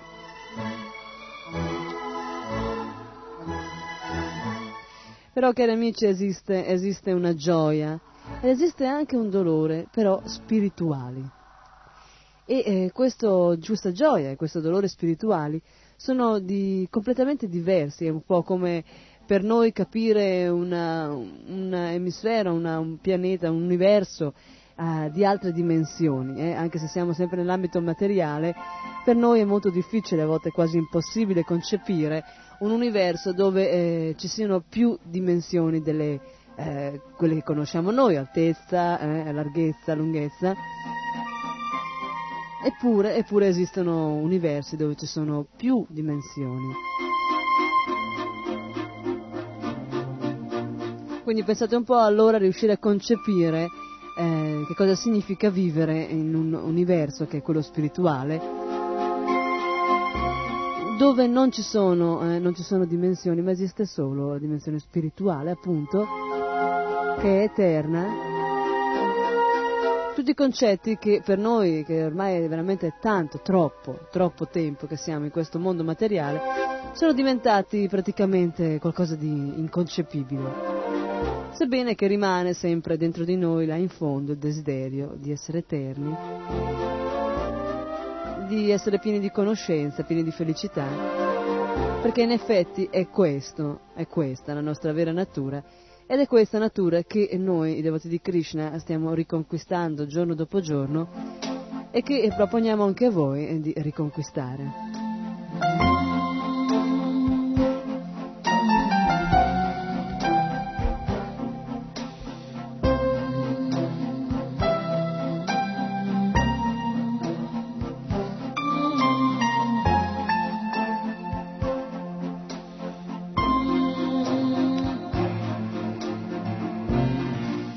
Dicevo prima è meglio fare presto, è meglio fare presto perché prima si finisce con questo ciclo di nascite e morti ripetute meglio è. Come diceva Einstein in questa sua frase famosa, che non sa di certo come sarà combattuta la terza guerra mondiale, ma sa di sicuro come sarà combattuta la quarta, cioè coi sassi. Quindi un ritorno a uno stato primitivo. E Einstein aveva perfettamente ragione, eh. non so se sarà solamente a causa di una terza guerra mondiale che si arriverà a questo punto, però è certo, è certo che eh, ci si arriverà. eh. È descritto nello Srimad Bhagavatam come saranno gli ambienti e le persone alla fine di questo Kali Yuga, quest'era in cui ci ritroviamo a vivere, che è l'ultima di quattro ere in cui è divisa ogni creazione materiale.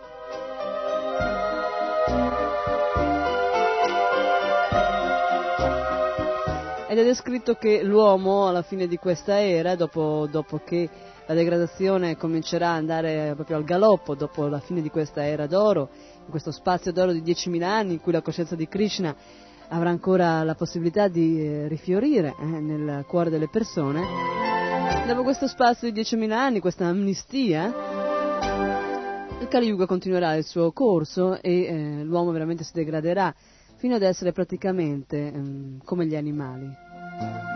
Forse anche peggio. Infatti è descritto che l'uomo avrà un'età media molto bassa, sarà veramente brutto, eh, almeno per i nostri canoni di adesso eh, come aspetto, e eh, ci sarà il cannibalismo, allora non solo la, il passo dopo, è il passo dopo ad essere carnivori eh, essere cannibali. Non c'è molta strada, in effetti, tra il mangiare il corpo di qualche altro essere vivente e mangiare il corpo di un essere vivente simile a noi.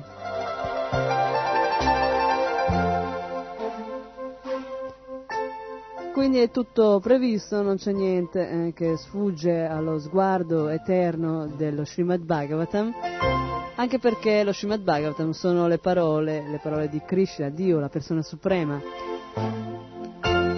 Lui è il supremo controllore, quindi lui sa benissimo cosa succederà, cosa è successo in passato, cosa è successo adesso, cosa succede adesso e cosa succederà in futuro.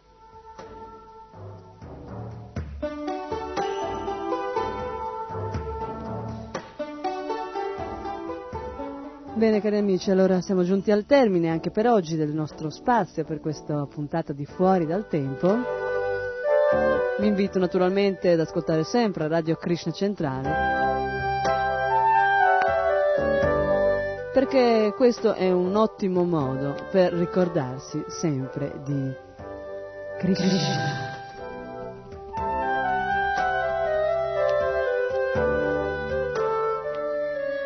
Hare Krishna.